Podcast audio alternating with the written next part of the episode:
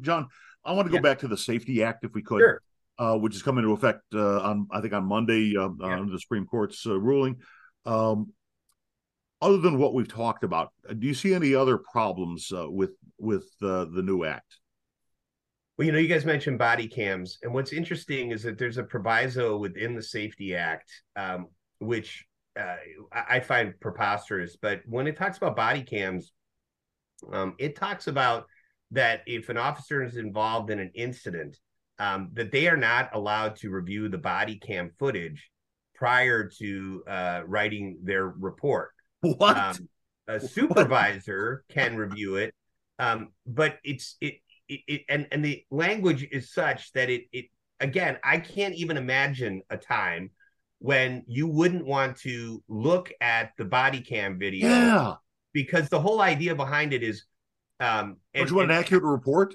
Right. And having worked a number of um, officer involved shootings, which were captured on body cam, um, the, in that moment, when you got that tunnel vision and you're fearing for your life and you're trying to protect yourself, there are times when, you know, you may not be as accurate, even right after the event, especially a lot of times right after the event. And so Yeah. I think you're really putting an officer in a, in a terrible spot because, um, and just as an example, I remember one time we the sheriff was involved in a shooting.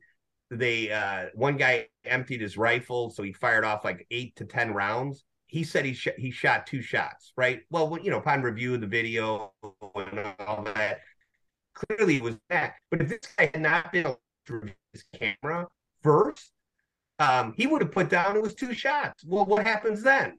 Now you get the video, and what do you, who comes screaming, but the defense saying, "Hey, hey, hey, this guy's a liar. This guy," and there, he was nothing of the sort. And so, um, it seems ridiculous that we have this technology. We want officers to wear this at all times.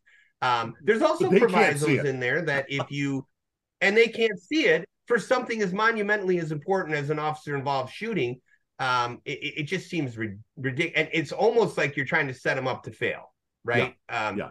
It's and they're at a for the a trap disadvantage the because the, the public has their phones out recording them. Sure, Right? Of course. Mhm. Yeah, absolutely, absolutely. And and it, it- you know, and again, those are little caveats that people don't even talk about. Uh, but but that is a lot of why law enforcement is so upset about this because it seems like, boy, this is a good time to really, you know, take out our grievances on the cops, right? And uh, this is where we're going to go after them, and we're doing it. Um, and and and to what end? I don't know how that makes anybody safer. That proviso, explain that to me. I that that's Yeah. where it's confusing.